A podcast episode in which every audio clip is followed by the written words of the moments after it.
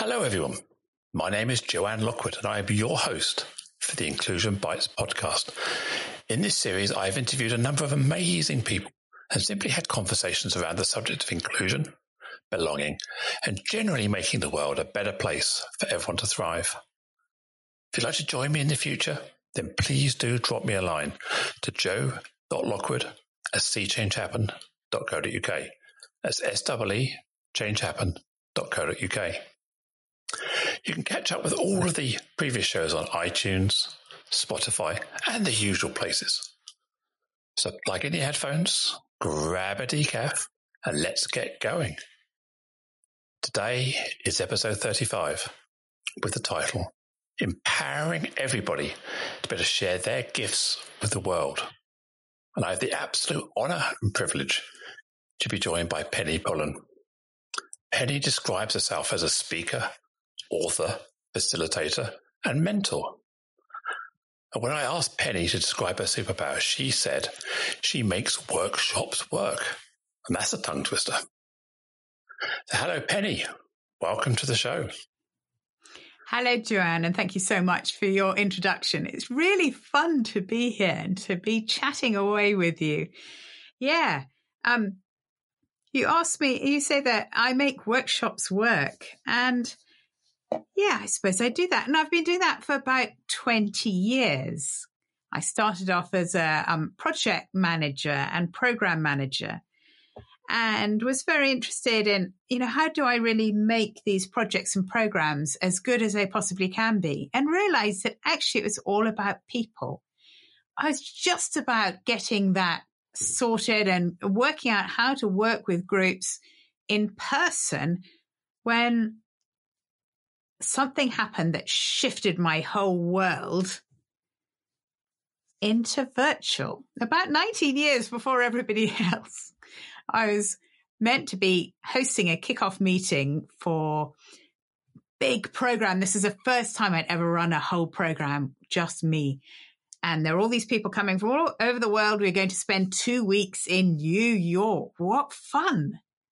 Except the date on my ticket when I was flying out from Heathrow to Newark was the 13th of September, 2001. Now, yes, the listeners can't see, but you've just pulled a face and gone, ooh, because that's two days after 9 11. And oh boy, we weren't going anywhere. We were grounded for three months. So that program had to happen virtually, a little bit like everything had to suddenly go virtual at the beginning of the lockdowns of 2020. So yes, so that added in virtual to the mix because I still had to get this program done with quite ancient technology. It's much easier in a way now because we can see each other on a desktop. Brilliant. But um, then we just nobody really knew about this virtual thing, and I spent ages working on it and ended up being asked to help other people and write books on it. But I've probably carried on long enough. So back to you, Jan. Yeah, when you you were talking about that, those days and weeks and months after 9-11, I look back, yeah, most people kind of remember where they were. It's one of those you know where you were type type moments. I remember I was working on a project for a cable TV startup in Irvine in Scotland. And I remember we, we just got the, the head end, the, you know, the technology center up and running. That you know the, the massive big dish in, in the in the in the back, and they plumbed it all in.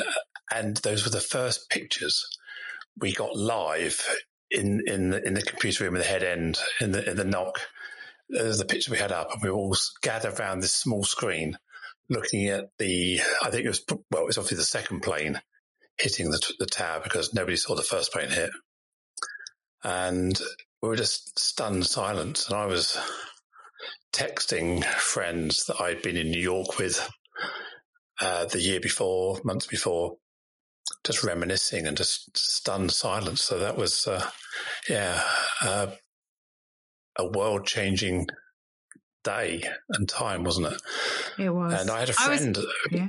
who was in the air at that time, um, flying to the US.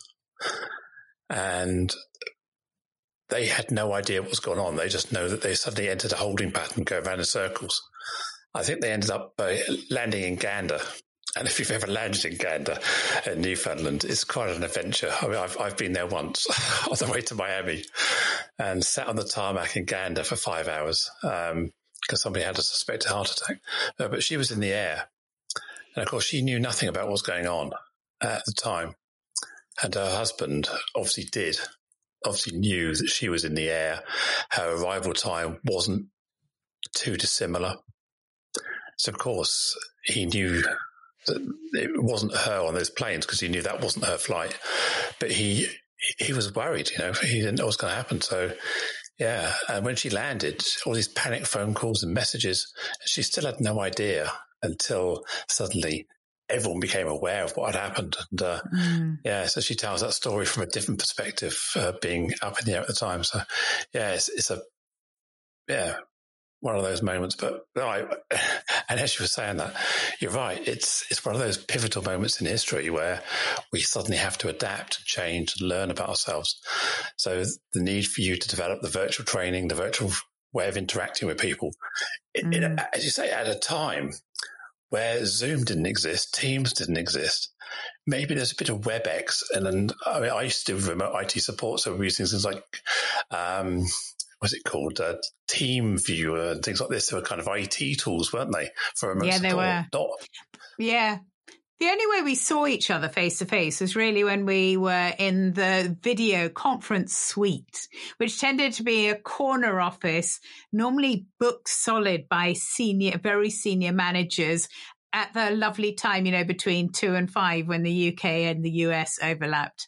Um, we could book those, um, but we couldn't do video on the on the desktop like we can now. Um, I think we were able to see each other's screens. Um, if we had IT tech support tools. But yes, all very, very different. And the funniest thing is that there are now people in the workplace who don't remember 9 11 and the phone, the mobile phones, they were they were phones, and I seem to remember cameras were just coming in on phones. They they weren't de facto. Uh, they weren't the standard feature. No, no, maybe some not at all. Maybe some video messaging, or you you share video clips with each other, or you maybe just about be send a picture. And it was very early days, wasn't it? And I remember you go into companies, and everybody wanted to, you had to prove that your camera was disabled when you walked into the building, and was, everyone was scared about yeah. people stealing secrets. Absolutely. Uh, yeah, the world has changed so much, hasn't it? Yeah, yeah I remember we did most of the work by conference calls, so we couldn't see each other at all, but we had to listen out very carefully. And we got a lot done that way. But we had to be structured. It forced us to do things well. And I think that's how I it forced yeah, it forced me to develop all the things that I then used and helped other people with and, and ended up thinking through properly in the year that I wrote my book, Virtual Leadership. And I'm so glad I had a chance to think through that book and write it well before, you know, a few years before the pandemic hit, because then it was there, it was ready, people could just grab it. And mm. yeah, it's been selling like hotcakes, that one. so what was what's a couple of the big big nuggets of uh, of lessons you learned at that time or, or, put in your book? What's what's the kind of big nuggets from that? Yeah, there are a few things. One thing is um, that I think people are just about getting about now um, is that virtual working is not just about being in virtual meetings. Um, that actually you need to think how do you as a team work effectively um, and then work as much as you can asynchronously. You don't have to be together face to face like you and I are when we're recording this. Um, you can do a lot of work in a much more flexible way. You, you, can you can do work if you do work asynchronously. So that means people can do things at a time to suit them. Then you can flex around people's needs. Perhaps people for example, have kids they want to collect from school. Yeah, they can go off, collect the kids from school, come back, but then they can make up that time to produce the output that's needed at a different time. Perhaps they work far better first thing in the morning or last thing at night. And if people can do the work that virtual work that they need to do at times when they can work best, as opposed to being expected to be sitting down in front of a computer on meetings, you know, for a back to back all day, which I saw so many people doing last year. Um, that's just not a good use of people's time. Not very inclusive either. Hmm. No, I completely agree. And I think I was probably one of those people that got sucked into this back to back 15 minute gaps. And then you wake, you get, at the end of the day, you, you can't move. You are, you are numb and drained because you've, you've had no break at all, have you? It's just screen time. The thing that really helped the people who were in those back to back meetings and didn't feel they could change the culture of their organization quickly was um, if they were in control of any meetings, to start them at five past the hour and finish them at five to. Rather than just, I mean, there's so many people doing nine to 10, 10 to 11, 11 to 12, you know, maybe grab five minutes to grab a sandwich and then, you know, on through to one. It was just crazy. Yeah, that's certainly a lesson I've learned is to make sure I've got wrap time between the, between the calls, and because inevitably the calls always end up overrunning a bit, don't they? If you're not careful, every call overruns into the next. By the end of the day, you've just literally overrun, or, or your contingency is your lunch break or a coffee break. Um, yeah, and I, I've seen people when I'm running training that they're they arrive dead on time or 30 seconds late because they've just come from a meeting. And at the end of the training session, they're saying, well, I've got to go. I'm into another meeting now. It's like, so you haven't really been present because you've, this, this training is squashed between two other activities. And it, I do question sometimes whether people need that half an hour to decompress before and half an hour to absorb at the end before doing something else. Otherwise, it's, it's such a transient activity that, that there's no memory of it. Yeah, and actually, we need time to get actions done. There's a whole chapter in my new book coming up all about how do we make sure workshops get actions done? Because so often, I mean, I don't know if you're like this, Joanne, but you find that that um, there are meetings, particularly in in big organizations, there are meetings, and then a couple of weeks later they have a meeting, and none of the actions have been done, and they essentially agree all the same actions to carry forward. It's crazy. Hmm. I mean, I'm guilty of myself. I'm so busy scheduling new business or or delivery. I very rarely have time to focus on the admin or getting back to people with information I said I would, and I end up squashing that in between two other meetings. I don't have in, I don't say to myself this afternoon is is catch up time or or downtime, and uh, so trying to keep keep on delivering. It's yeah, quite a struggle isn't to, to think about that. Being good to yourself, isn't it? That's what you're trying to do. Try and be good to yourself and be fair to yourself. Mm. And actually do the best work you can. Because yeah. I'm sure if you're trying to squash the actual core, really important bits of work, knowledge work now, um, we need time to think. And if you try and squash it into the odd snatch minute here and there, we're not going to be doing our best work, are we? No, for sure, we're not. No, it's and that also, I mean, one of the purposes, yeah, the mantras of this uh, podcast around inclusion. And of course, d- different people think, experience, interact differently, and often we design these constructs of meetings around the privileged or the leaders or, or the way we've always done it. And I think we've started to learn that that, that doesn't work for everybody, does it? No, absolutely not. So, I mean, my thing is to get the best. If you want to get the best out of everybody, and surely if you're bringing people together to work together, you want each person to do their best and to be at their best. So create the conditions where each person can contribute their best to that group. And so the group as a whole can do their best possible work together and change the world, hopefully, just a little bit. Mm. So that means Completely. when you're when you're designing a workshop or a meeting or something, think about each person. What's going to be the environment of that meeting or workshop that will help them to do their best work?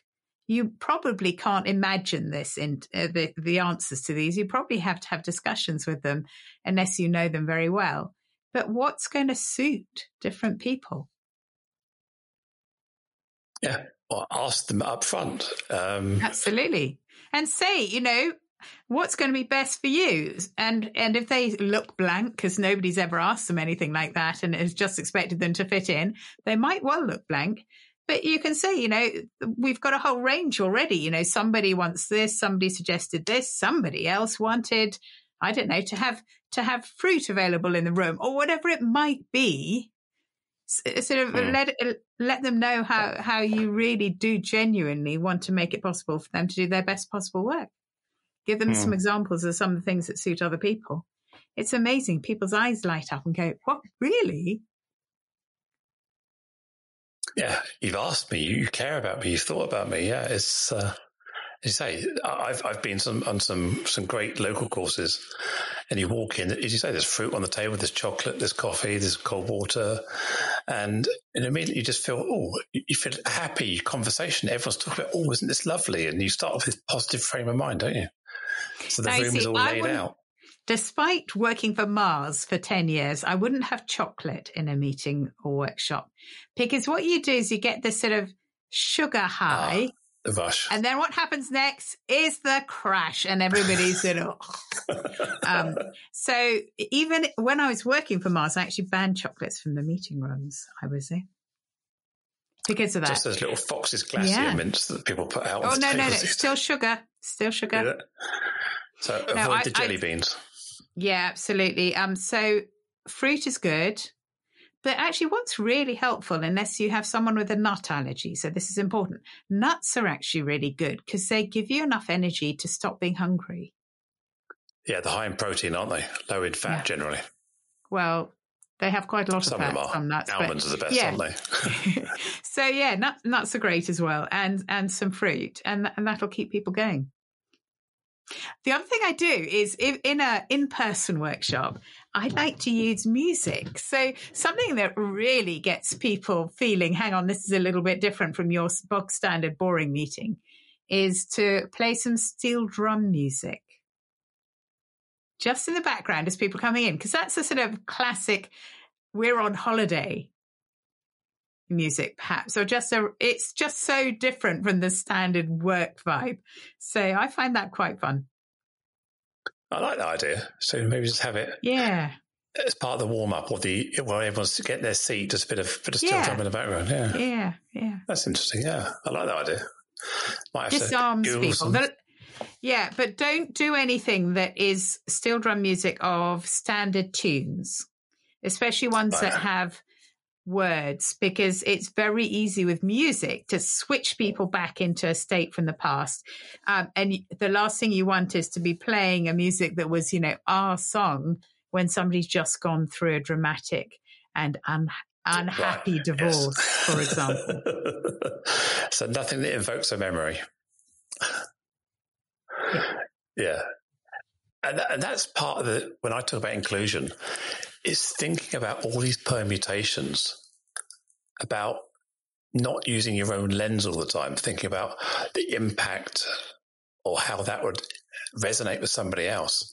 And as simple as that, you know, as you say, mm. triggering a memory, triggering an upset, mm. um, overemphasis on family, overemphasis on children in discussions. And mm. that may well lead someone to feel um, sad or upset if they've lost someone recently. Yeah, so it's, mm. yeah. It's so difficult though, because we, we love these human interactions and almost have to pause and take a break and step back and go, is this going to work? Is this a good conversation? Mm. And think about what are the assumptions that I'm making about people. So it's so easy to assume that people fit into the stereotypes of that age of the age that they are, or of the gender, or of, well, all sorts of things. Mm. I remember I was with a group of friends this several years ago, and we were talking about television and soaps or films or whatever's been going on. And one person doesn't didn't have a television. And of course, we were all fascinated about how this person was able to survive in their life without a television. And apparently, they didn't even go to movies or the cinema. So they had no visual media bias in their life. They had no visual wow. media entertainment. And we all found it really incredible. But then mm. as the day and the time with them progressed, we mm. found it really difficult to have conversations because we realized that so much of the context and the conversations and discussions we had had a kind of mm. culture based on film and TV. Mm. Even just down to expressions or humor or, or mm. scenarios or quoting a line. And mm. we found it really strange. And uh, mm. that made me realize that, that people experience the world differently. They have different paradigms, different metaphors to the ones I mm. use. Mm. and what I thought were really good, really good examples suddenly didn't work. And it, mm. it, was really testing. So yeah, we we can't make those assumptions that people think and perceive the world as we do. Absolutely.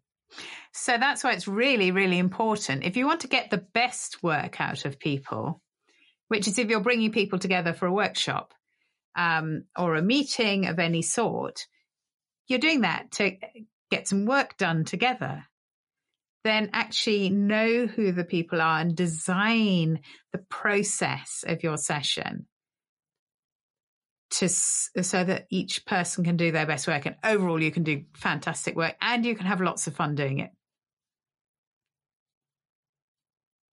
Yeah I, I, think a fun element. It has to be enjoyable doesn't it? Work work shouldn't be tedious. Work Absolutely. with an element of satisfaction mm. and enjoyment doesn't become mundane, in which case you're more likely to be yeah. diligent, engaged, productive. Absolutely. Now, it's interesting, you see, um, I don't know if you know the book Death by Meeting by Patrick Lencioni. I've not um, read the book, but I've been in the meeting. yes, absolutely. Now you see his answer to boring meetings.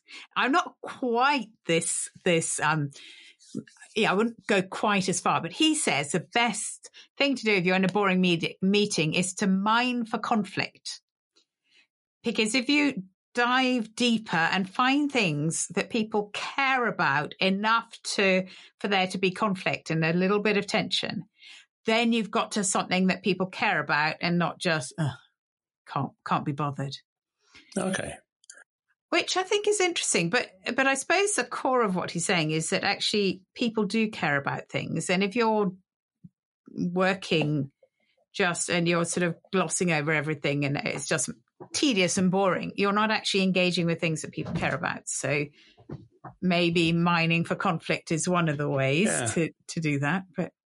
I'd probably also, say mine for things people care about as opposed to try and find conflict. Yeah also, maybe as a, as a when you're thinking as an inclusive leader or as an inclusive facilitator, as you're you're the mm. host of that session, you have to be aware and emotionally intelligent enough to understand you're losing the audience. Because how often do we see people running for the finish line? I'm going to give you this. I'm going to, I'm going to finish. No matter what happens, I'm going to, you're going to get this mm-hmm. without stopping, reflecting, go, actually, yeah, the right thing yeah. to do here is to mm pause, change mm and adapt. Because I, have sat well, in meetings yeah. where, where we've ended up getting our hankies out of our bags and waving the white flag. Sort of saying, ah. we give up, we surrender. It's interesting because I talk about this a little bit in the um, in the book that's coming out in July, um, and I talk about um, how people tend to go into "I've got to be in control" mode. So I've got to finish this, whatever you know. Um, that I I need to. I have the I I'm the authority. The spotlight is on me. Um, I, I'm, you know, something's going on. I'm the one who has to know what's going on and I need to make the decisions as to what happens next. And it's a complete disaster, you know, like you and your friends with your white hankies. Um, that's what it feels like. Whereas if I've learned now after many years of doing this, um, that if I'm in a workshop and it feels like that and I'm the workshop leader, I will say something like, to me, it feels like we are elephants when we're wading through this gloopy field full of treacle. Doesn't it feel a bit like that to you? And then everybody will smile and go, yeah. And then I say, well, what can we do? What, what are your suggestions for making it a little bit less like elephants through a field of treacle? And there'll be all sorts of ideas popping up. And then people will feel that they've you know, we're all in it together. And that's a mode to switch away from. Switch away from, I've got to be in control of everything to we're in it together. But actually, as a facilitator, that takes all the weight off your shoulders and actually lets you be much better. And you're much less likely to head off into the fight, flight, freeze response that you tend to get when you're really stressed. That comes very quickly when you're in this, I've got to be in control mode. Whereas if you're sort of, you know, we're in this together, you've got ideas, I've got ideas. Um, you've got different perspectives to me. You may see things that I can't. All those sort of things can all work together really, really helpfully, really effectively.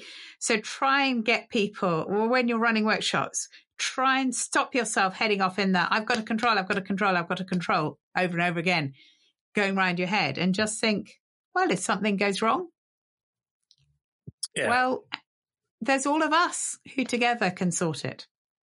But sometimes that takes a a person with the right experience, character, confidence, as a as a if you like a, a group leader, as a session leader, mm. to be rather than preach content, which often people preach content, is to have conversations with the audience. Absolutely. So you're not telling, you're showing an example mm. and letting mm. people bring, build their own pictures. And then in that conversation, you can say, so how are we feeling about that? Anyone, anyone got any thoughts? How, how, does that feel to you? And are we okay? Do we need a break or would we be okay to carry on a bit mm. more? Mm-hmm. Almost like involving them in the decision of what, what happens next. Yeah, because it's their meeting generally. Um, especially as an external facilitator, you know, it's their meeting. It's not my meeting. I'm just there to be the catalyst to make it all happen and work smoothly. Oh, yeah. it's very often when I'm delivering, I, I look at the the conf- or listen to the conversations going on. I think, well, actually, I don't want to stop this. The next couple of slides and the stuff I want to talk about, I want to I want to cover. But what I try and do is drip them into the conversation rather than stop the conversation and deliver the slides. I actually present into the conversation and allow Perfect. people to carry on. And uh, once mm. people are in flow, you want to keep them in flow, don't you? Absolutely. I used to trip up over flip chart stands. Um, obviously, you haven't been anywhere near a flip chart for a while um, when we record this. I used to get really worried about it, and it would go round and around my head. I mustn't trip over the flip chart stand. I mustn't trip over the flip chart. It would go round and around my head all day. And, you know, I mean, you know, Joanne, by the end of this, I probably, uh, that day, I probably would have tripped over the flip chart. It's just something I always did. And then I thought, why don't I consider me tripping over the flip chart, sort of reframe it as, well, it's entertaining for everybody. So if I do end up tripping over, I'll do it in a flamboyant and entertaining way. And, uh, and, um, you know, so there you are. There's something for you to laugh at. And, um, it's sort of, I quite enjoyed it once or twice when it happened, but it's hardly happened ever since. Because I've not been thinking about it all the time. Yeah, I, I, just, I was I was delivering a training session at a hotel on a Saturday morning once, and as I as I was just about to get into my role, I just sort of said hi, welcome everybody, and suddenly this massive crack on the back of my head, and I went flat into the table in front of me, and the whiteboard had come detached from the wall and, and pivoted and smacked me on the back of the head.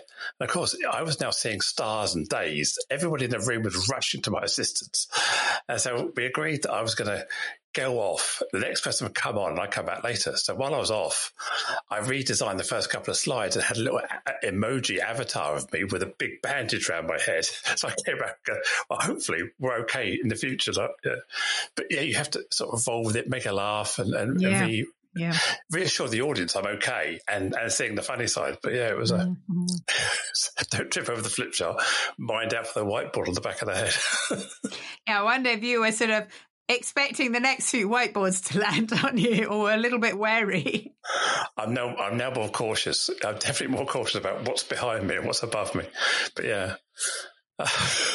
Interestingly, a little while ago you said that you needed oodles of experience to be able to switch into that we're in it together state. I think it's not just, it can come from years of experience, but also you can learn about it and know about it and practice it and actually get there without having to do the 20 years of actual high stress um, and then working out for yourself that it's it's a better way to do things so um, yeah i agree i've i've kind of learned it by experience over the last couple of years. So I haven't got I haven't got twenty years experience in doing that. It's it's just it became a style that evolved and I detected it worked. Mm. Therefore, I will rewarded my good behavior by doing more of it, and it became that self fulfilling um, action. Mm. It's just become part of your style, doesn't it? You just adapt and evolve yeah. to it. Yeah. But if somebody said to you up front, you know, when you begin to get really stressed and you're feeling like you have to be in control, just notice that and deflect away from it to actually know the whole room, um, we're all in it together. Mm. We can do it together. It's not about I. If people in that sort of controlling stage go, it's all me, me, me, me, me, I, I, I, but actually it's not me, it's we. And if you think, actually, there's all of us. And I often think, and there's a picture in my book as well, of a metaphorical spotlight. Imagine it on the ceiling uh, above you if you're in person in a room. And the people who are in that sort of, you know, I've got to be in control state often seem to have this metaphorical spotlight. I mean, it's metaphorical, but it seems very real to them yeah. indeed. They've got this massive spotlight shining onto them. And so metaphorically, if you can just switch that spotlight so that it focuses on the group that you're serving, again, it takes pressure off and it helps you to go from that actually it's all about I, it's all about me controlling to actually we're all in it together. We can do this together. I'm just here as a catalyst and as a supporter. Yeah, that's a very good point. Yeah. But that, that can be a challenge where you've got people with different learning abilities, different physical capabilities in a mixed group, isn't it? Trying to really make everybody feel included. That, that can be a struggle when not everybody can participate in the same way. You need to design. You see, so there are three things with a, a meeting or workshop. There's a process that you're going to do, but you can't just design your process straight away. You need to know two things before, and they're all P's. So the first P you need to know is the purpose. What is the purpose for your meeting or workshop? When you've got that sorted, then you can think, given that purpose, who are the people we need? Identify the people and then learn about them and their, how are they unique? What are their preferences? What are their strengths? What are their weaknesses? What do they bring? What do they need? All those things about the people. And then you design the process of your workshop, whether it's in person, whether it's virtual, whether it's hybrid. Um, those three things apply. Know your purpose. From the purpose, work out the people. And then knowing deeply about the people and their perspectives and their preferences, all that stuff, then design the process to suit that particular group. Hmm. Yeah, definitely. The other thing I think people often forget is asking people if they have any needs or special special requirements, um, even down to do you need a regular break? You, is there any anything going on? So I've, yeah. I've, delivered a few sessions in the last couple of weeks where one person was blind. I was having a conversation on Zoom this morning where the person was deaf, and I had to turn subtitles on on Zoom and uh, speak very clearly, articulately, because they weren't also uh, they were non-native English speakers as well, so they were lip reading and subtitling when English wasn't their first language, and it was. Uh, I found myself very conscious about making sure that I took responsibility for being understood. And sometimes when we when we don't take that leadership role in communication, yeah. mm. we speak to be heard from our own lens, not the other person's lens.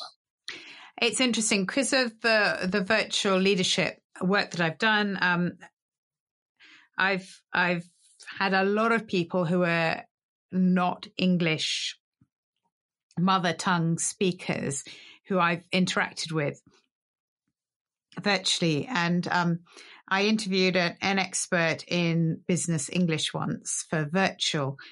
Um, and it was really interesting because I completely put my foot in it. I made a complete hash. I introduced him as a leading light in the world of business English. And he said, Penny, thank you for giving me that marvelous example of how not to do it. Because I'd used the phrase leading light. So while my pronunciation was impeccable and my accent was understandable and even the words were quite simple, what I'd done was I'd used a metaphor of a leading light, which is something that when you're sailing and coming into a port, you might have two lights that line up and you can use them to work out where the channel is. Now, how somebody who might be from central China would know anything about, you know, little lights on sticks in the sea off the coast of England, they just wouldn't. And so it was a way of excluding. Um, and ever since wow. then, I've been so careful thinking about not just clarity and speed and all of that, but also the words that I'm using to mm. make hmm. them inclusive.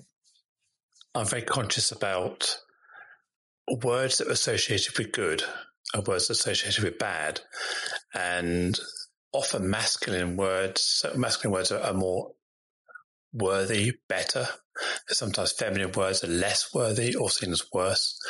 And when we think about racism, some words are associated with the light as being great and the dark as not being great. So you're sometimes really conscious and mindful about, as you say, there's analogies, metaphors, or similes we're using. What do we mean by that? Are we effectively using a effectively a racist connotation to describe something as bad? Yeah, really. Dark, yeah, sinister. Yeah, yeah, yeah. Yeah, sinister. You know, left-handed people. Hmm. That's me. Not I'm good. left-handed. Yeah. Yeah. Half my family are left-handed. I'm right-handed. But yes, you know, are they sinister? Hmm. Well, it wasn't so long ago that we were excluded from certain job opportunities. You couldn't work in a wow. bank because they were worried you might smudge the statements you were handwriting them. You couldn't write envelopes. So the, I've actually seen a memo from Barclays saying that we're now allowing people who are left-handed to, to work as clerks.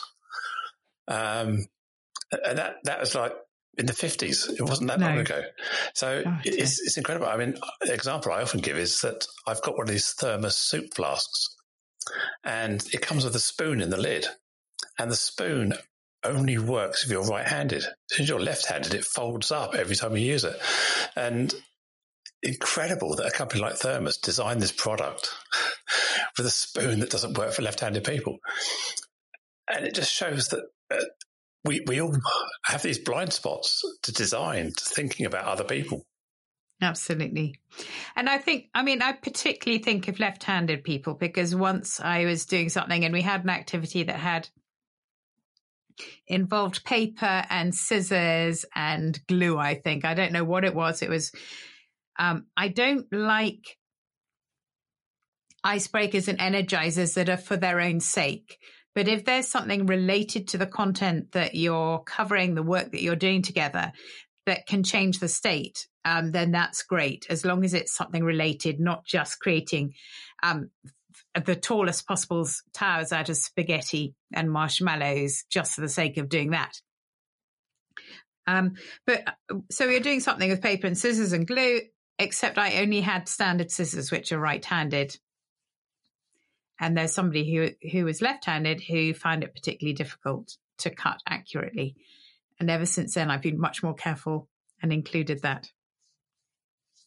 Yeah, I scissors because the paper always folds in the scissors because the blades are the wrong way around. You always end up with Absolutely, the wrong side. Yeah, yeah. And I end up having to sort of cut backwards towards myself or, and yeah, I, I have terrible trouble with, uh, tightening and loosening screws because for some reason my brain just doesn't want to do it in the way that it works. It's always reversed. And, uh, often I end up tightening something up when I should be undoing it without realizing. And I have to, I have to actually work, get another screw that I can turn. and Think, okay, right, I've got it now.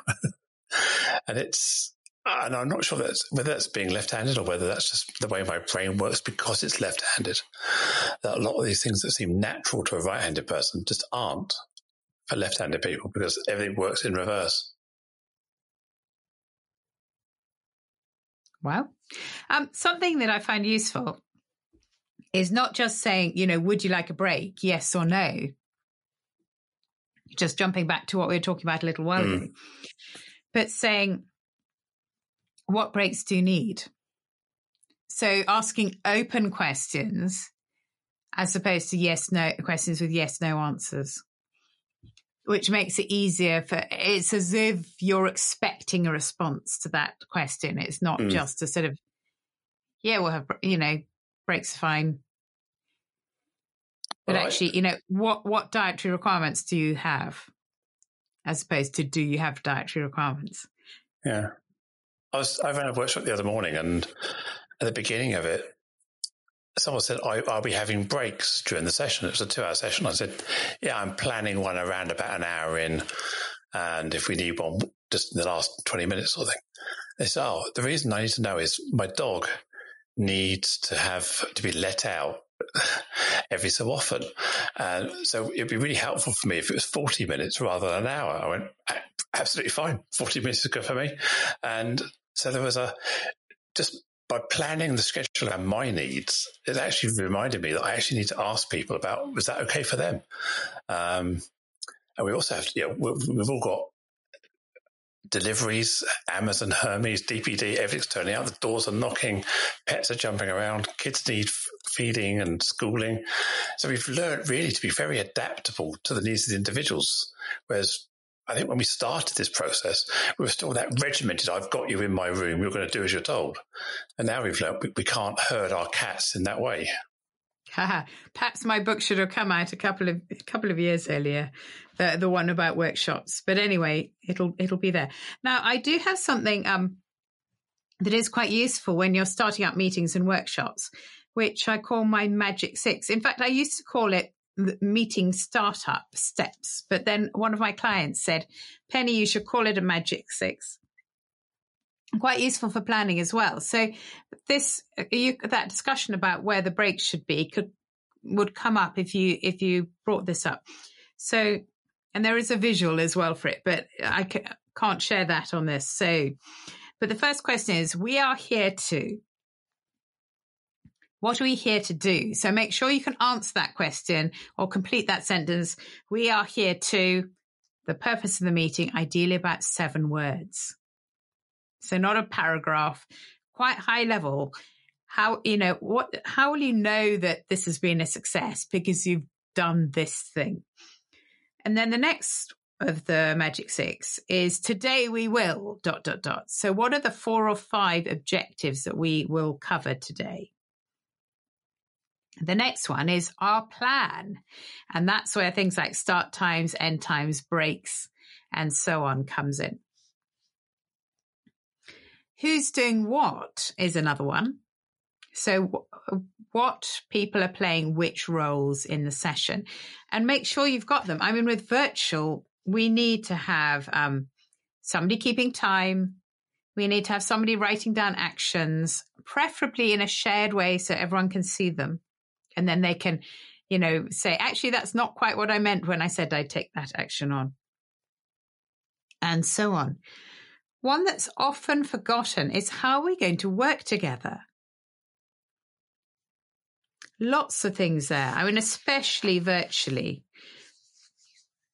Things like we know about muting if we're in a noisy environment. You know we've had so many dog dog barks and so on over the last year or so but one person speaking at any time.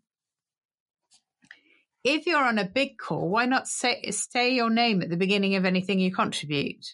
Because it's not always clear. I know the little lights come round boxes, but it's not always clear. And especially if somebody says, I'll take that action, and nobody knows who it is. So, those sort of things. How are we going to work together? which is if it hadn't come up already hopefully that's where the can we break every 40 minutes so that my dog mm. can can nip outside quickly. And then the final step is what's happening next? What's next? So that right from the beginning, we're thinking about what's going to happen afterwards. And if you get those six things um, sorted and clear, both in your preparation, but then crucially at the beginning of a meeting or workshop, then it will go much more smoothly and it will be shorter as well than it would otherwise be. I think some great points there. I mean, I, I, I think about this when I'm running workshops and maybe not meetings, but mainly workshops. Is I try and create this story because if we're going on a car journey, we know when we're 10 miles away, we know when we're 20 miles away, we know the path, the route we're taking. So we can almost, our brains become used to that journey. So if we're surprising everybody with micro bits of knowledge as we go, their brain can't plan ahead. So they don't know what's happening next. And I think that's brilliant. The idea that we, we create this story and say, well, uh, uh, going, first of all, we're going to talk about this. We're going to show that. Then I'm going to do a bit of this. And I'm going to do a bit of that. And we're going to talk again and we're going to have some of this. Is that okay? And we'll have a break about there and so you almost narrate the agenda and create this sort of kind of shared vision, don't you? And I think I think that's a great idea, just building it into that the six points at the beginning, making that part of your routine. And I do it all visually and draw it up all over the yeah. screen. Um, just means great, everybody's yeah. clear, and visual support is helpful as well. Yeah, no, I love that. I love that. It's, uh, maybe I'm doing this without thinking, and it's uh, it's it's actually good practice. So you've got this new book coming out. Is that is that in the new book or is that in the original book? That's in the new book. In fact, I think it's in pretty much every book I've written, but um, because it just works so well. It's one of yeah. those things I came up with in 2007 and thought, oh, you know, next month I'll tweak it. And I haven't tweaked it since. But yes, it is in the new book. It talks about how to use those six steps for planning workshops, for running workshops um, as well. Um, yeah. And um, I do have some little cards. If people want a little card, they can get in touch with me and I can point them at a, a link to sign up to get sent one in the post. So is this is this a a digital age uplift book? Is this is this a kind of a, a twenty year twenty twenty one book, or is this a, a different topic to the original one? Um, the book I wrote last was virtual leadership. So this is all about getting things done virtually. Um, I'm updating this to include a chapter on hybrid, but the one that's coming out shortly is making workshops work. And it's about creative collaboration for our time. The title was actually decided before this whole COVID stuff kicked off, which I think was quite funny. But, um, and that's about how do you run workshops? And because it's now. It's for our time. It's how to run workshops, whether you're in person, whether you're hybrid, or whether you're virtual. So you've got any more nuggets? You know, I know you don't want to ruin the entire book. You want people to buy it, but what other little nuggets have you got in there that we can oh, you can share? I'm happy to share. So let me just I'll give you a feel for the flow, and then maybe some nuggets will emerge as we go through. So I talked through some of my own horror stories, you know, the complete disasters, and I got some other people to share theirs as well.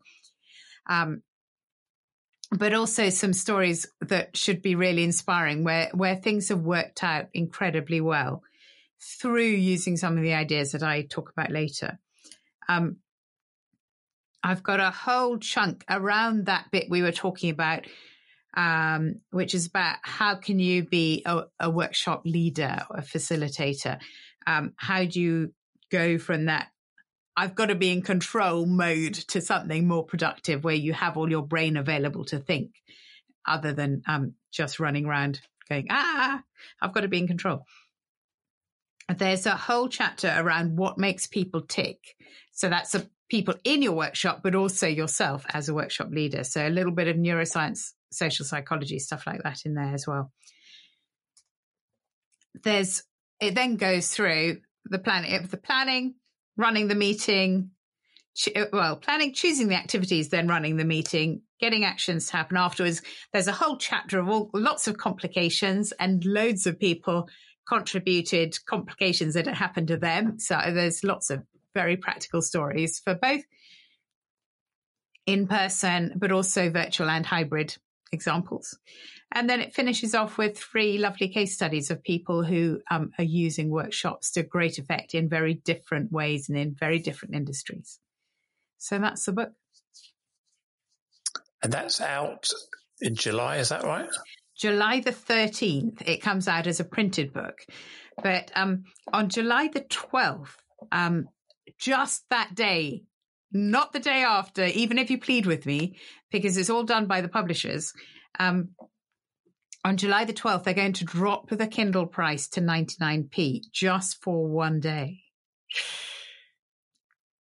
So, So that should be about a week after this podcast episode drops. So put it in your diary now. So it's a Monday. It's a Monday.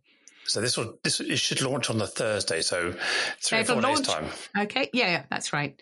So the Monday after this, Monday the 12th of July, the 99p offers there. Um, I mean, it's still, it's still very good for 20 pounds, which is the normal price. Um, but I just thought people might like, you know, Yeah. to have Or if you fancy the the paperback and the, the real print, invest in it. Uh, or if you just want a quick preview, read the 99p version on Kindle. Yeah, great bargain. And there will also be a, a color workbook to download um, that you can actually write your own stuff in for the whole planning um, and preparing part with lots of examples as well of doing things very visually, which I hope will be helpful. Ah, well, I'm looking forward to that. I'm going to put a note in my diary to remind myself to uh, on the on the 12th, on the Monday, to have a look at that. Yeah. So, so what's your vision for the future? You know, we we're living in this changing world. We've got hybrid, we've got in person, we've got return to the office. Where do you see the world going, and and how do we adapt and and and, and not ignore what we've learned? Well, we need to not ignore what we learned. The thing is, this whole thing about how people work effectively together, the core is the same, whether you're virtual or hybrid or in person. it's about helping each person to do their best work. That is really dead simple. And it's also really complicated, but it is that simple. If we can get everybody to do their uh, uh, own best work and to interrelate with everybody else as effectively as they possibly can and work together to produce amazing stuff. Doesn't matter if we're hybrid or virtual or in person. That's the challenge, isn't it? It, it? is so obvious. Yet we know the facts don't change people. We know that uh, we shouldn't drive too fast. We shouldn't eat too much red meat. Shouldn't drink too much. We still do, and we still don't really appreciate how to motivate people, how to engage people, how to get people on our side and create that sense of belonging. We still struggle with that, don't we? And that's, I guess, that's our own human nature. If everybody was the same and everybody could do that, um, there'd be something else we hadn't considered. Well, hope that's probably why I'm using so many stories in in the books that I write because I think yes I can present the facts and I can present checklists and tips and all sorts of ways to make it as easy as possible. I think the most powerful thing that people remember are the stories of the difference this can make and also what happens when it all goes horribly wrong. And some of the most horrific stories are ones when I was in charge. I actually once shouted at an American lawyer in a very high powered meeting in Brussels with all these very senior people. I shouted, shut up. anyway, I analyze it in the book, not quite as long as I've analyzed it in the past, uh, I think 15 years or so. Um, anyway, it's not what I advocate, but lots of little things like that just bring it to life and make it real.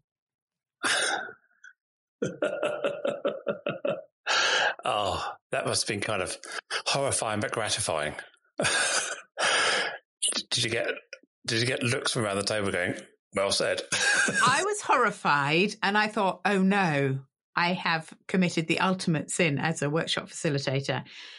I can remember looking around and the and what I saw in everybody else's faces was relief. We had 60 minutes and this guy had spoken for what, uh, 10 minutes and 32 seconds and other people had been trying to say something and he just carried on.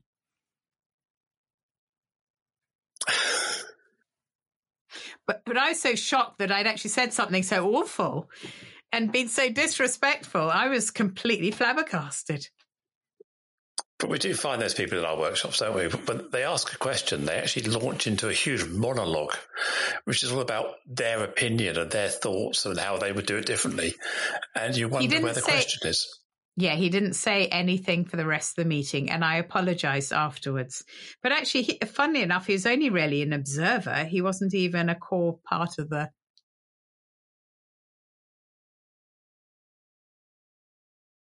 So, if people want to get hold of you, I mean, we talked about your book coming out in July, um, 99p on Kindle, or, or, go for the full paperback if you want to with, with a downloadable workbook.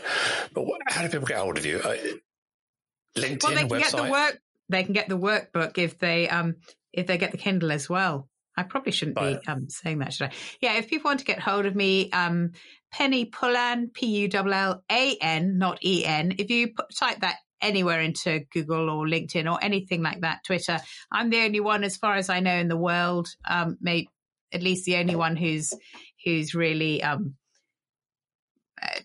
producing books and writing and talking, it would be lovely to connect. If you want to connect with me, though, please do introduce yourself because I get loads of connections that um, I tend to only interact with those who actually say, "Hi, I'm I'm I've, I've heard Joanne's podcast and and I've got some questions." If you connect like that on LinkedIn or send me an email or leave a contact message on my website, which is www.makingprojectswork.co.uk there should be a pennypullan.com as well when this goes live.